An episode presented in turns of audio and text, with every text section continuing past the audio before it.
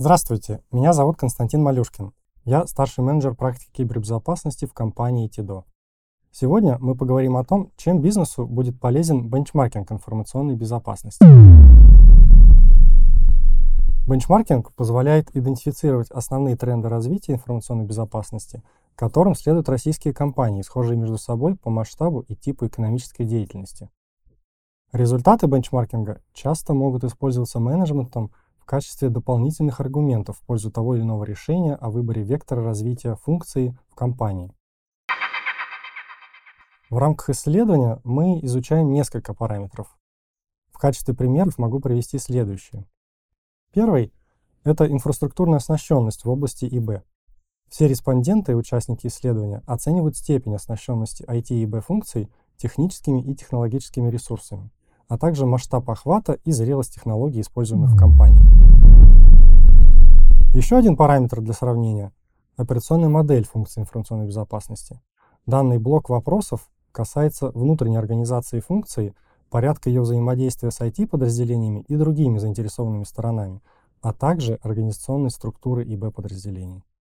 Например, а, такое исследование может показать задачи ИБ, которые чаще всего передаются в IT или на аутсорс, и наоборот, функции, которые в большинстве компаний-респондентов поддерживаются своими силами. Третий параметр – это экономика функций информационной безопасности. Мы анализируем, как распределяются бюджеты на технологические решения и другие потребности и функции, как бюджеты соотносятся с общей штатной численностью компаний, штатной численностью IT-подразделения и масштабом IT-инфраструктуры в целом.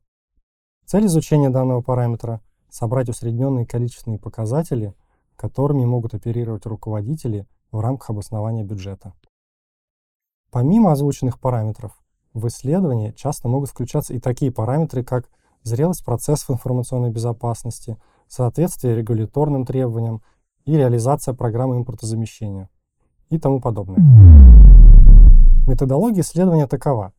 При выборе вопросов для исследования мы анализируем темы, которые активно обсуждаются в профессиональном сообществе и вызывают наибольший общественный резонанс.